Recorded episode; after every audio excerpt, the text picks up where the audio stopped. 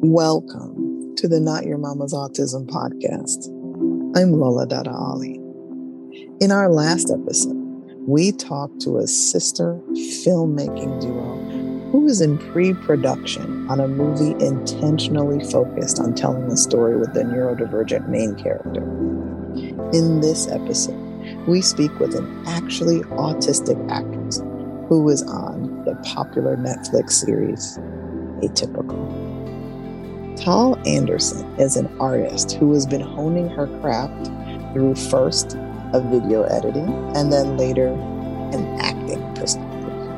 She's best known for her acting, primarily in the role of Sid on the popular Netflix series Atypical, which wrapped up its last season this year.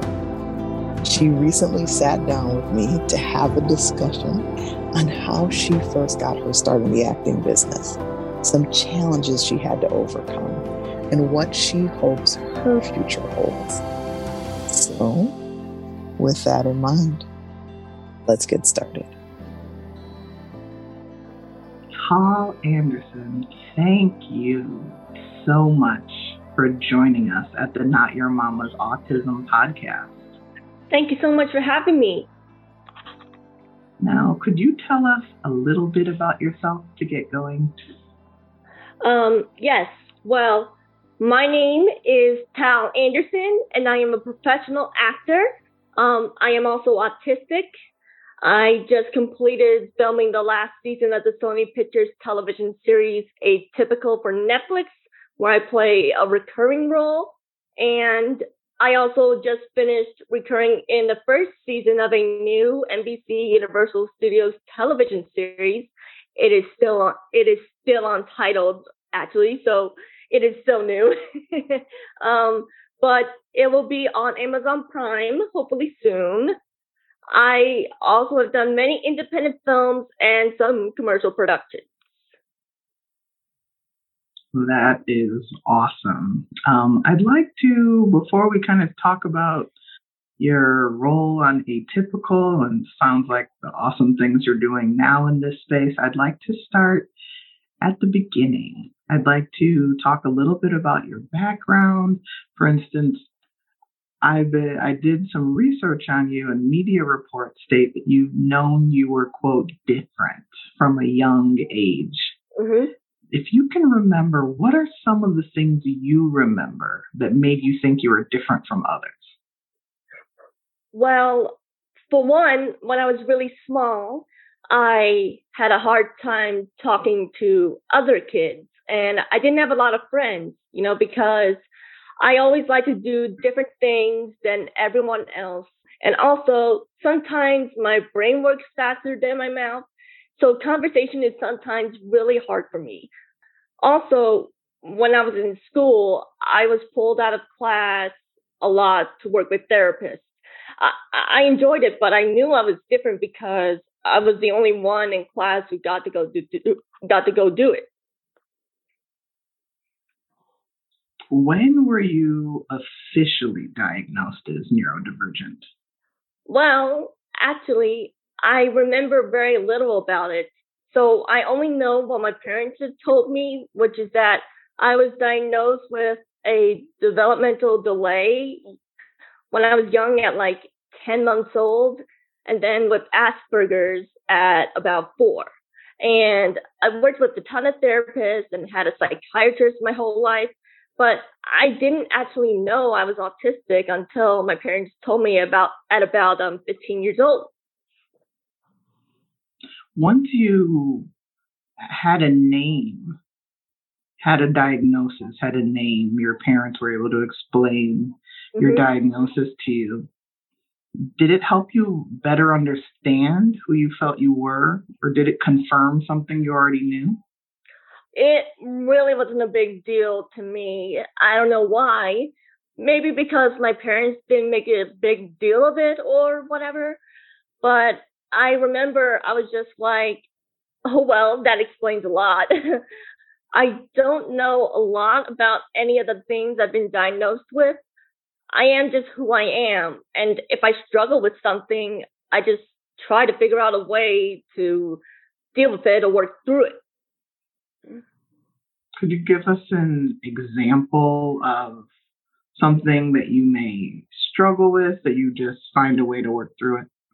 My biggest challenge in my mind when I was a teenager was that I needed to learn to be more social and to be more confident about talking to people. So I guess knowing that there was a reason I was struggling with that helped. So that's a good segue into moving in that. How did you know that this was something you would be interested in? Tell us a little bit about that.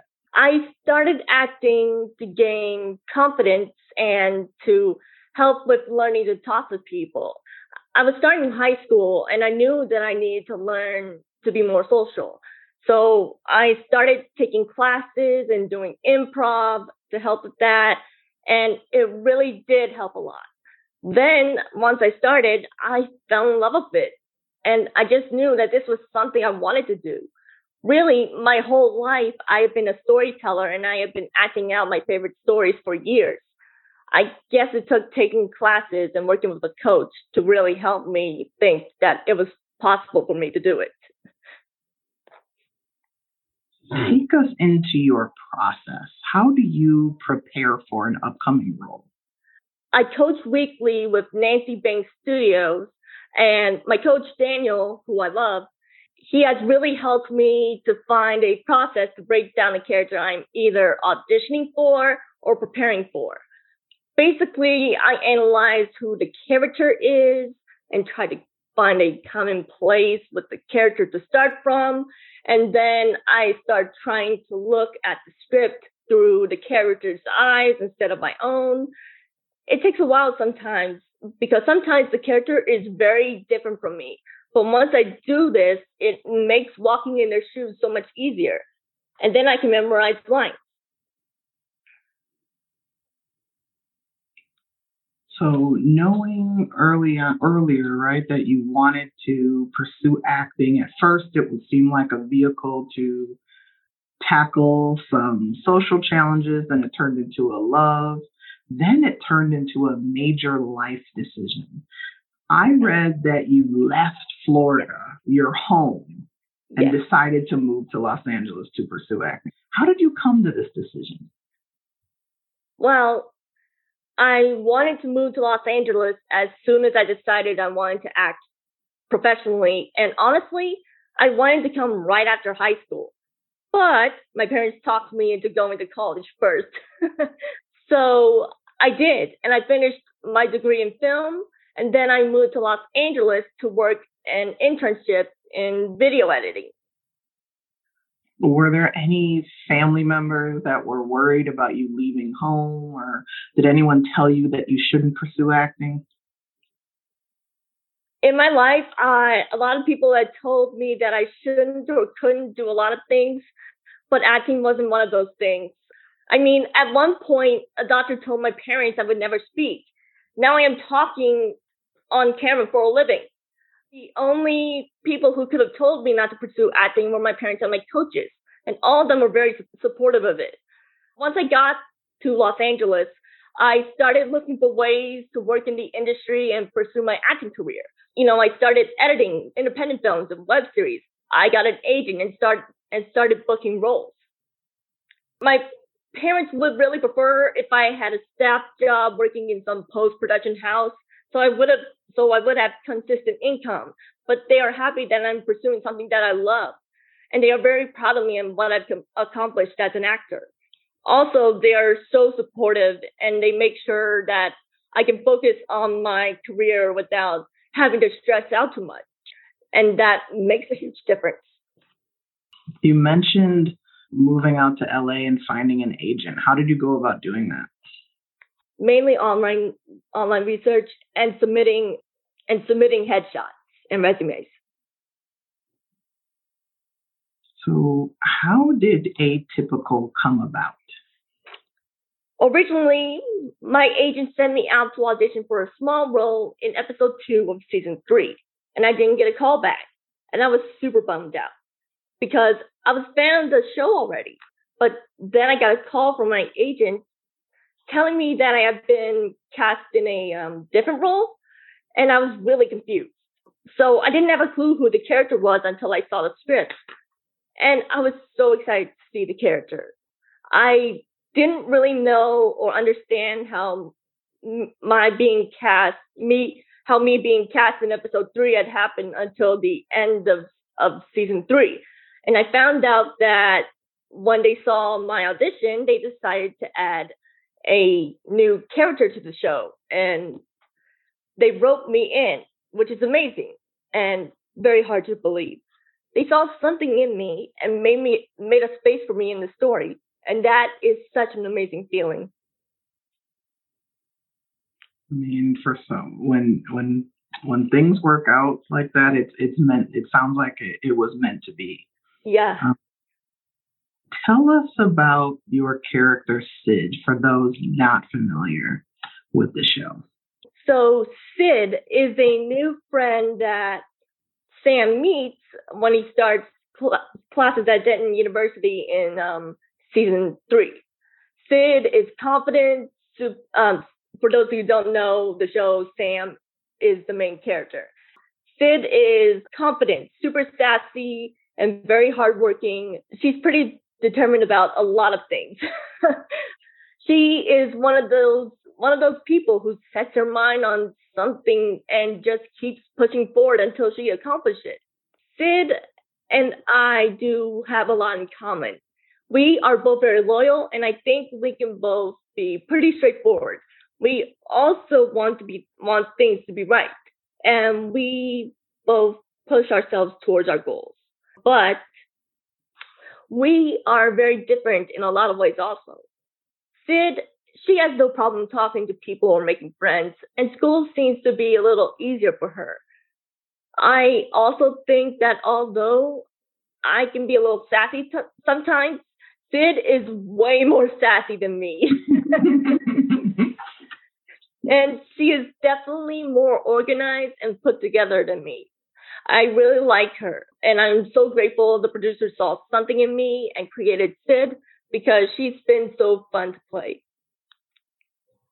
What did you expect going into this experience? Do you mean acting as a career or the atypical experience? The atypical experience. I don't know. I um I guess I expected to be just like you know, being on set for a short film or a commercial, because that is what I've been doing before this experience. But it was very different. There are several episodes, you know, it films over a long period of time, and they basically go episode by episode.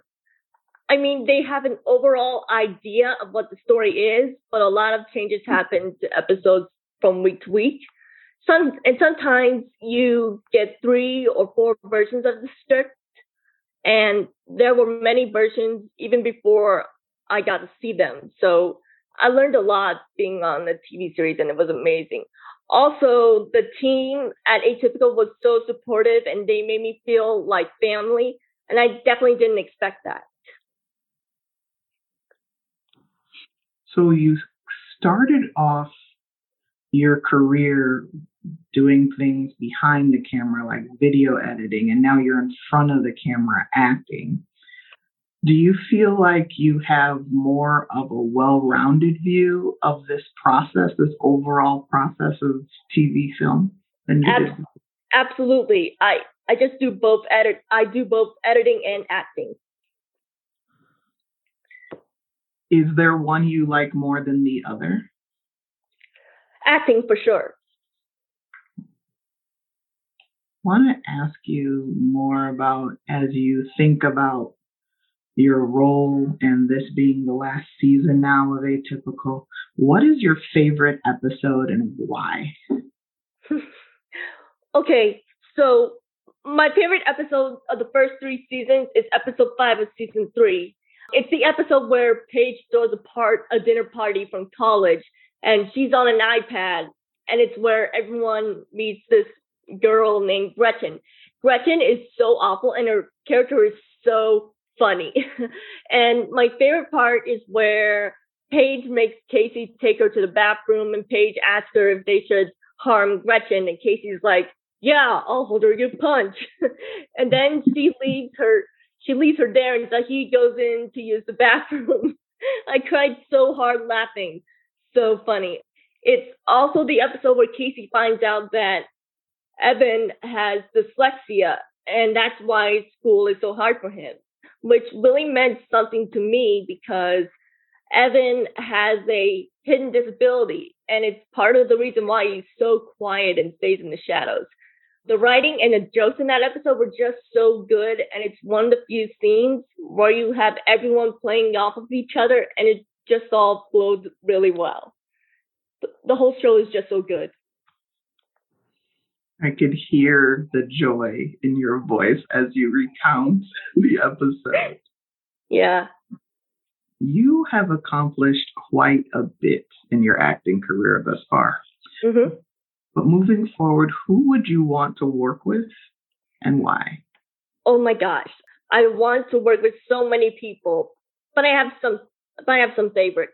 I have been I've always been a horror movie fan, so I would love love to work with Robert Englund, who played Freddy Krueger in the Nightmare on Elm Street franchise. And I would also love to work with directors like Jordan Peele, Guillermo del Toro, because again, it would be so great to work in a beautiful, scary film. But I also love to be part of a Marvel production. I actually am petitioning to play Verity Willis. Not mm. that hmm. they have even written the part for her yet, but I really want to play Verity. Well, something tells me that if you have your mind focused on something, that there's a higher likelihood that you will make it happen. Do you know the character of Verity? I don't. I'm not a Marvel person as much as my son and my husband, but you care to share? Go ahead. She's a character from Marvel Comics. Verity is a human teenage girl who gets special powers when she swallows a magical ring as a child. And now she is able to see through all lies. So that makes her able to see through Loki's deception and disguises, and they become mm-hmm. friends. I love this mm-hmm. character and her powers. Plus, getting to work with Tom Hiddleston would be a plus. He is amazing. Thank you for that educational lesson for me. For those of us that don't know all of the Marvel universe, like my husband and my son would fully understood. So I appreciate you explaining that. Plus, I'm a villain fan. I've always rooted for the villains ever since I was a kid. Why is that? I'm curious. well, it's just that I don't know really. I just like I just like the villains more than the heroes, but villains aren't all that bad. yeah, villains are complex. Villains are human like the rest of us, and there tends to be I'm not as big of a comic book person as you, obviously, yeah, but yeah. Um, villains are complex and they have strong origin stories. So I can yeah. see why you'd be drawn to them. Yeah, they are more interesting. Do you feel that overall, looking at TV and film generally and looking at re- representation, whether it be neurodiversity, whether it be disability, do you feel that representations of the disability community has improved over time? Why or why not? I do think it has gotten better, but it definitely still needs some work. It's nice that there are more shows and films that address disability and are casting authentically, but I don't think we will be we will actually be where we want to be until we start, you know, seeing stories on screen that have disabled people and it just being people instead of them being in the story because they're disabled. You know, everyone deserves authentic representation on screen, no matter who they are, because it validates that you exist in the world and that people see you. Absolutely what in particular, through your lens, through your life experience, would you like to see more in terms of diverse storytelling?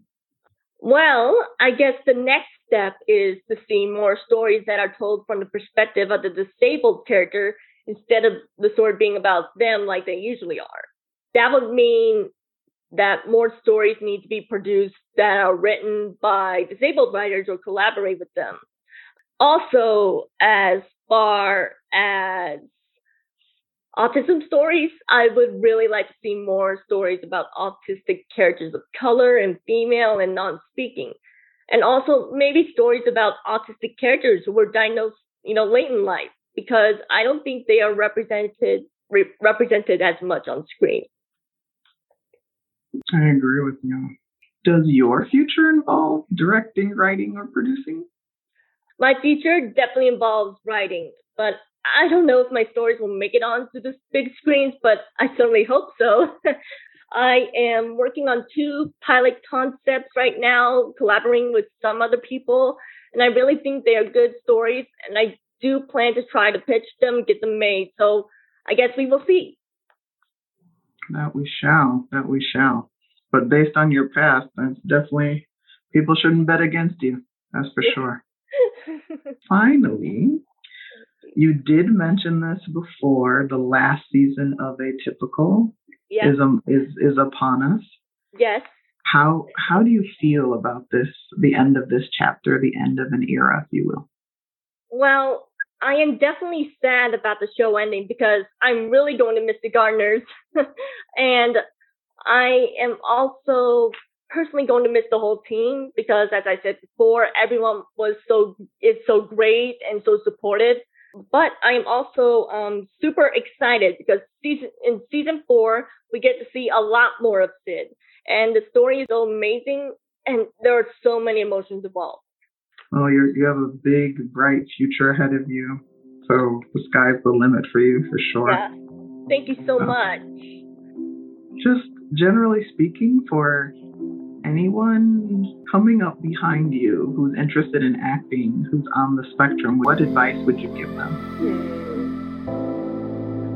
Go for it. If it's something you love, but do it. But it's a long journey ahead. It's a lot of work, so you have to work really hard. But it's really worth it, so go for it. Thank you for listening. If you like what you hear, please share and subscribe. If you're interested in how this podcast came to be, check out our website at notyourmamasautism.com. Follow us on Instagram at notyourmamasautism, or check out our origin story by now by listening to season one of this podcast on any major podcast platform. See you soon.